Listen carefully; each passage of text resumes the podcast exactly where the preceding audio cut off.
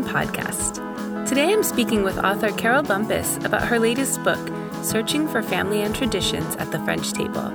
The book details a culinary tour of France that Carole was taken on by her French friend Josiane. During their travels, Carole explores France and its rich history, and more importantly, she is invited into French people's homes to hear their family stories, learn their family recipes, and join in on family meals.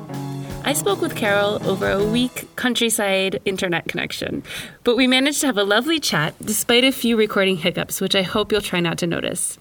So let's get to my conversation with Carole Bumpus.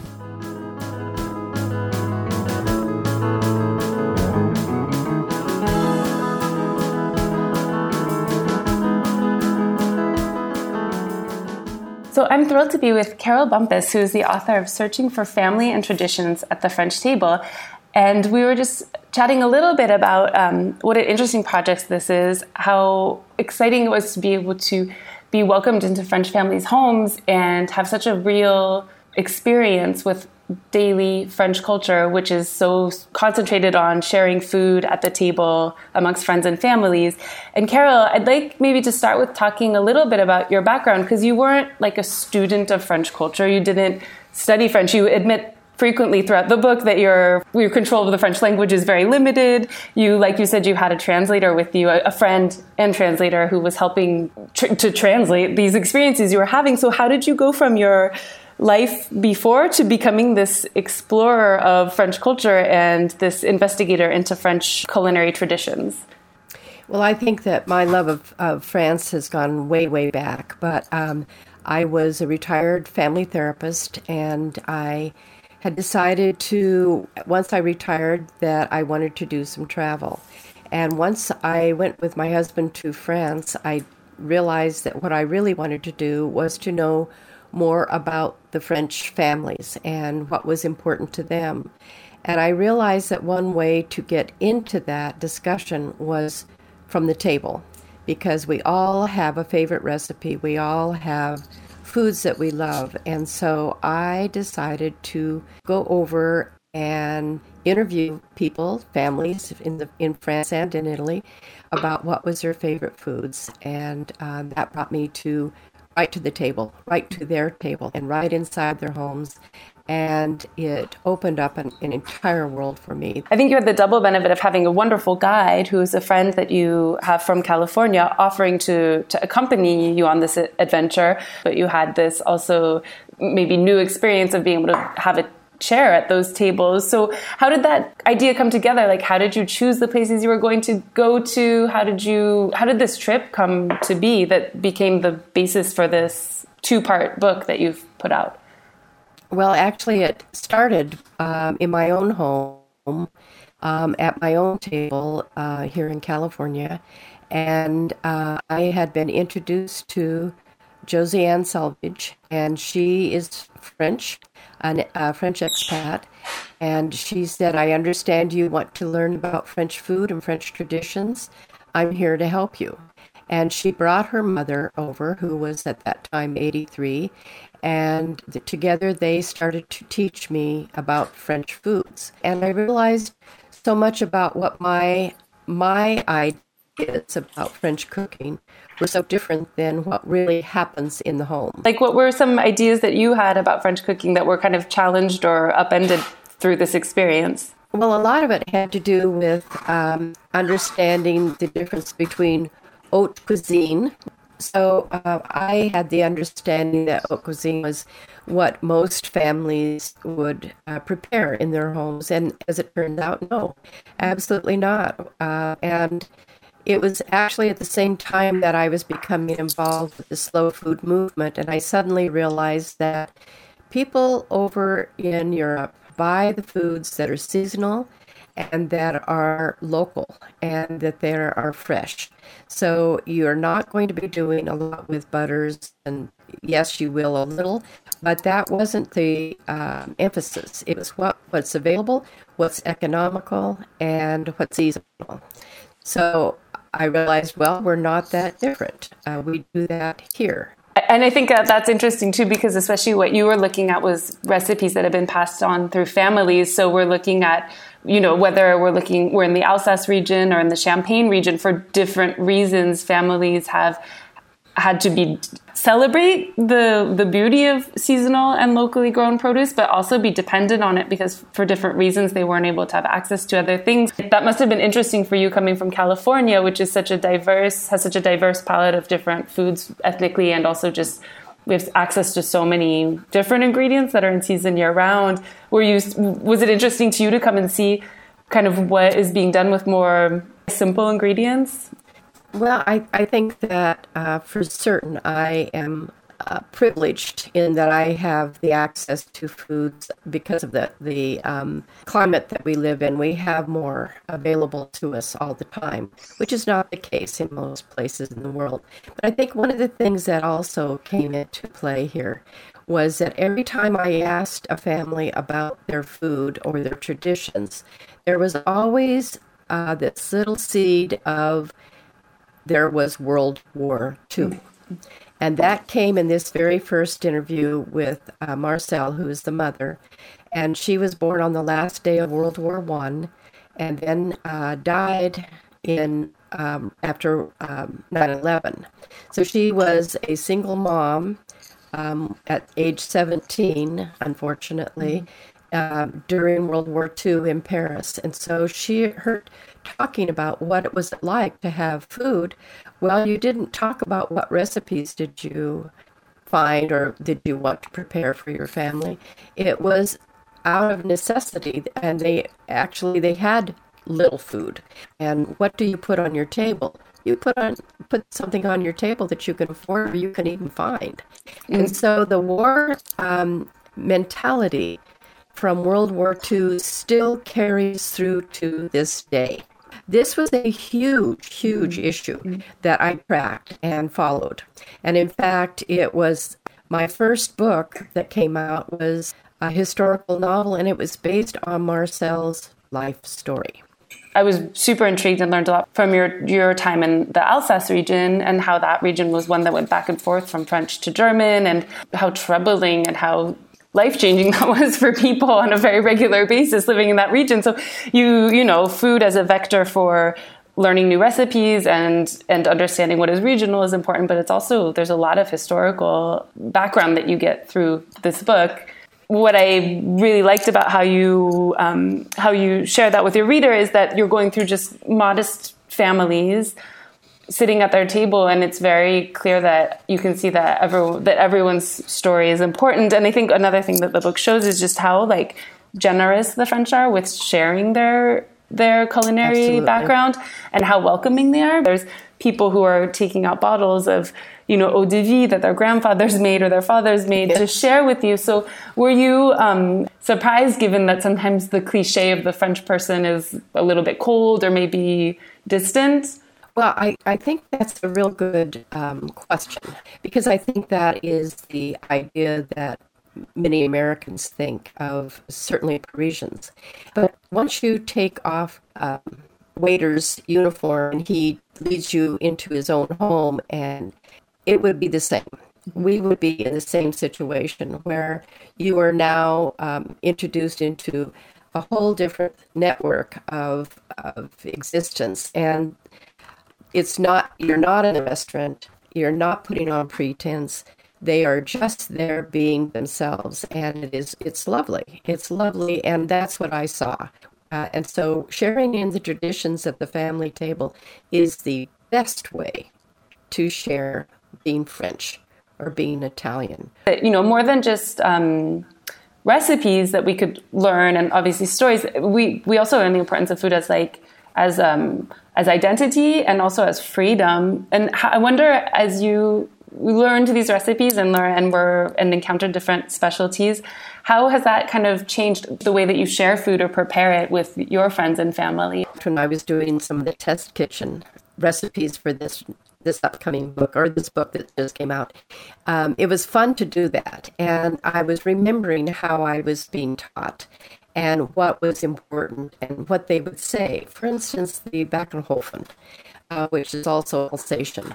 And the meaning of it was uh, baked in the oven. And it was something that went back way to probably maybe medieval times. It was before people actually had their own ovens in their homes. And so, if the women were wanting to do um, the laundry, they had to spend the whole day down um, washing the laundry in the river. And so they would prepare this tureen of meats and, and uh, vegetables and seal it, and it would be taken off to the um, patisserie where that was the only, the baker's oven was the only oven available. And then that would be a celebration when they would finish with their hard labor, that that would be ready made. And so when we do that, we pop things in the microwave and think that, you know, oh, this is tough.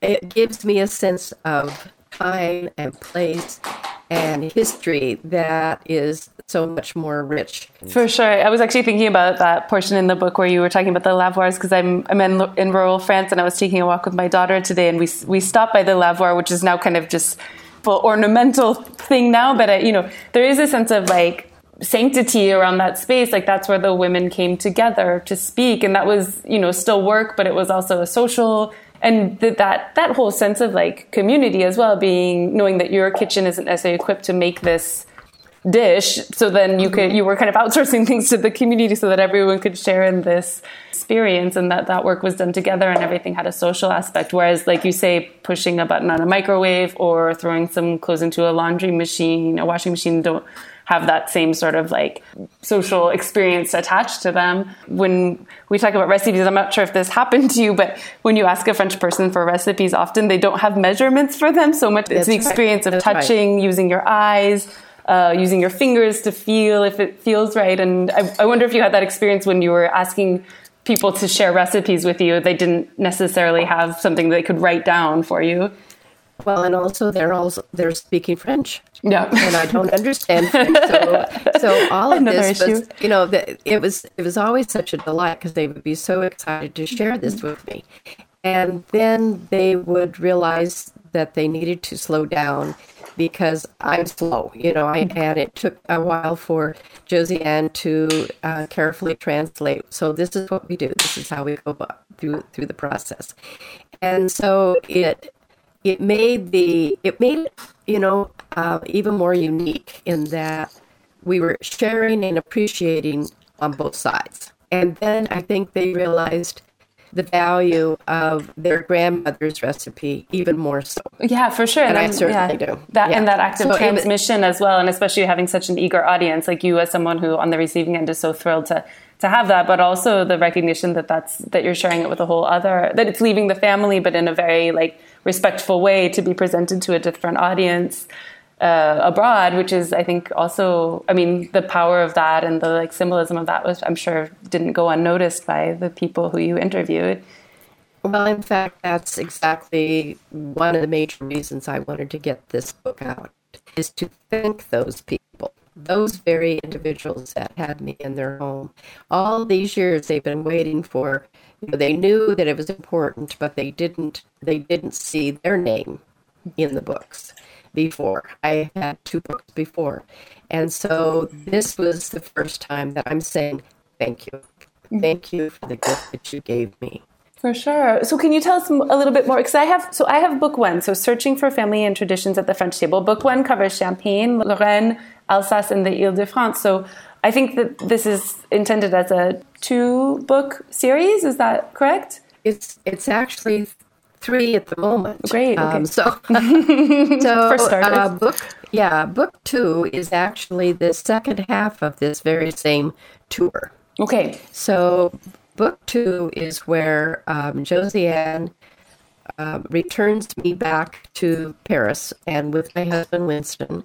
And Winston has to, he has worked in Paris, so he doesn't continue on with us. So we don't get to have his, you know, his wonderful way. And, but um, but it gets to be a girls' trip after that, yeah. It is, and which is a whole different trip. and yeah, and so we go from um, Ile-de-France then uh, into Pas-de-Calais and Normandy, Brittany, Loire, and uh, we complete the tour in the Auvergne.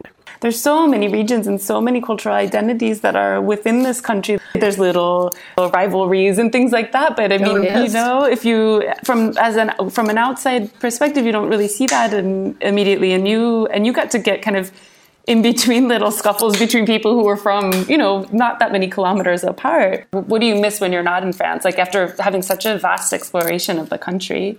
Well, I think um, it's changed over time because at one point I was able to bring back um, like wild mushrooms, and, wow. uh, dried mushrooms, mm. and things like that, and that's that's not something I can bring back as readily now because of um, just agricultural norms mm. here.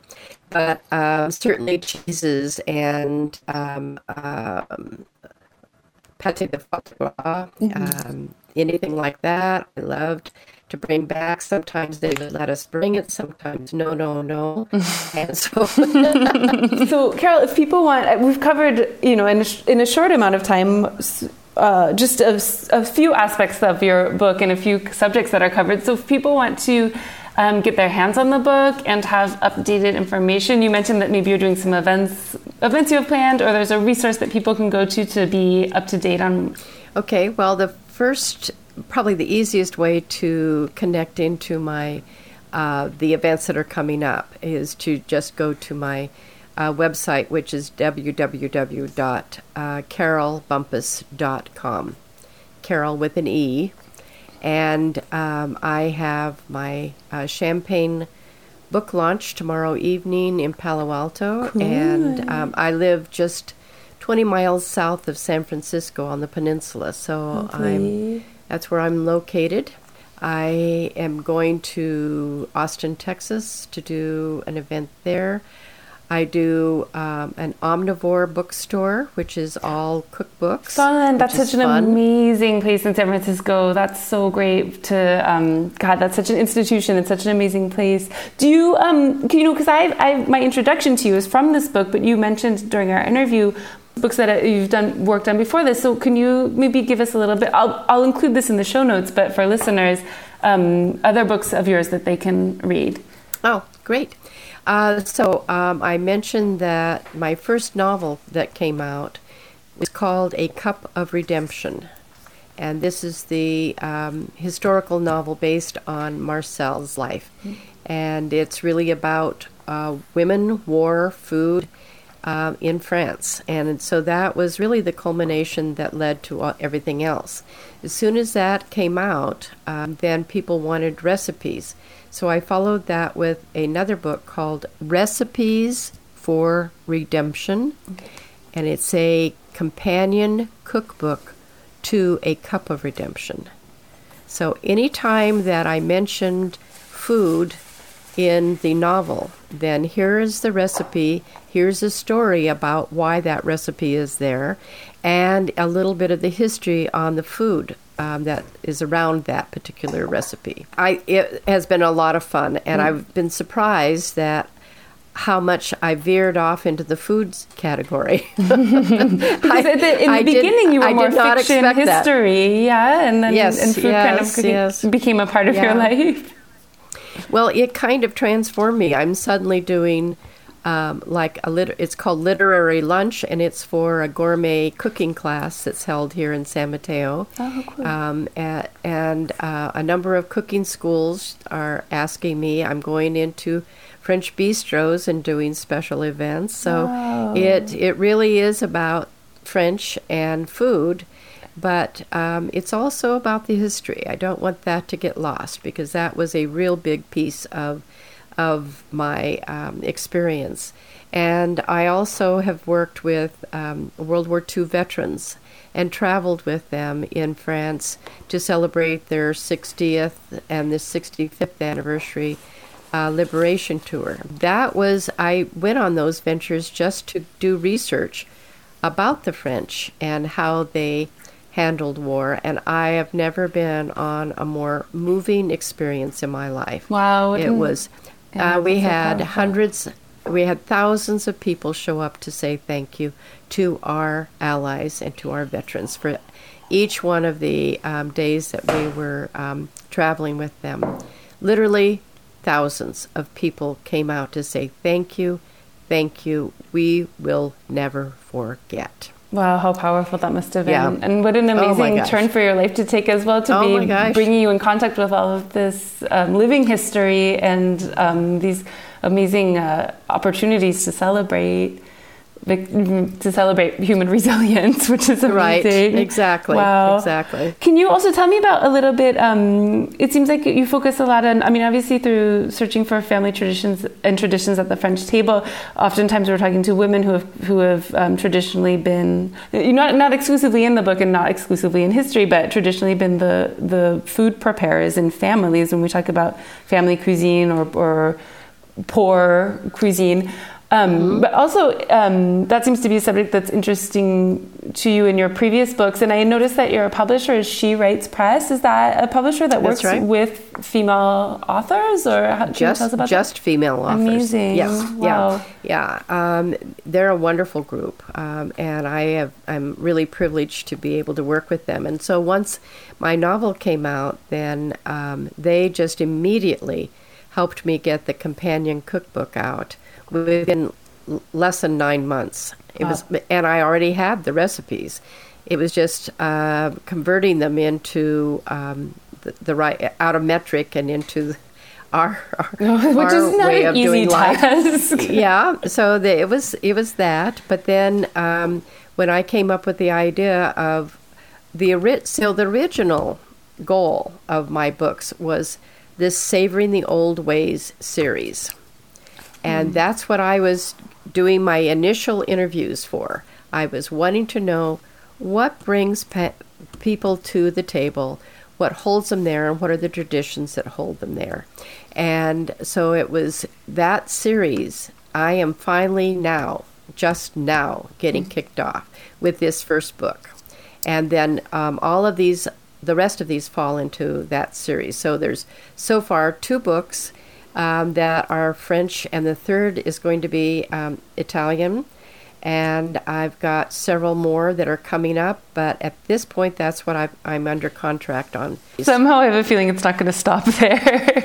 Yeah, I, it's, it's been a delight. It That's really wonderful. has. It, it's actually, uh, it's moving me. It's not, you know, I, it's a force that I had not expected to be reckoning with, and um, and I'm delighted. Well, it sounds like you found some amazing partners to go along with this adventure. Josiane is seems like a real treasure, and then your husband Winston seems like a, a, a just a great life partner and someone who's just along for the ride. So that's important Well, too. He's, we he's known as the book Sherpa. So, so he he is he's preparing for um, helping me tomorrow with a book Sherpa in So and um, hauling in the champagne. so you have to have a good life partner, and he is one. Oh, that's Josiane is a, well. In fact, my husband refers to Josie Josiane as Saint Josie Josiane. She is an absolute gem, and none of this, none of these books or stories could have come out without her um, guiding me along the way. Well, it takes an all-star team, and it sounds like that's what you've got. And and the and the final product is really uh, is so special. Like I think it, it breaks out of a lot of norms about what we've gotten used to when it comes to food memoirs because it's it's such a great overlapping of history, culture, modern French culture and the and how we got here. And obviously, there's also some really great recipes that I think are often ignored because, like you said, it's it's everyday French cuisine without any sort of bells and whistles, but still still a lot of butter and all of the things that Yeah, we love about French cuisine. So really, thank you so much for writing this. Thank you for taking time Thank to you. talk to me about Thank it. Um, and I It's been a joy. Oh, thank you. Um, and sorry about the little bumps along the road as we communicate over continents and and uh, time. Um, I'm going to include everything in the show notes that people need. And um, and I wish I were in California right now so I could meet up with you at Omnivore. But um, I hope that other people are able to meet you and and and get this book thanks to our, our little chat today. I appreciate that. Thank you. Thanks This so much, Carole. joy.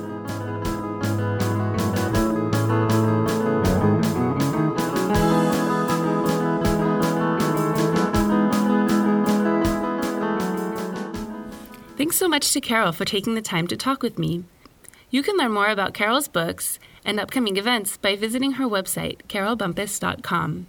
You can also discover other great female writers and book projects by visiting She Writes Press. Check out the show notes for this episode for more information. Thanks as always to World Radio Paris for producing and hosting the podcast, and of course to Ben Nero, who composed and performed the show's theme music, and who is also on full time daddy duty for five days so I can go to a wedding in Connecticut. Send me your New York and Connecticut food and drink suggestions, please. Most of all, thanks to you for listening. If you like what you hear, please consider leaving an iTunes review or checking out some of the older episodes. I've been thrilled with the support of my Paris Markets cookbook. I recently did a giveaway of the book in collaboration with Ava Jorgensen, author of Paris by Design, a beautiful book that I was honored to be included in. If you weren't lucky enough to win a copy during our Instagram giveaway, I encourage you to go ahead and buy one.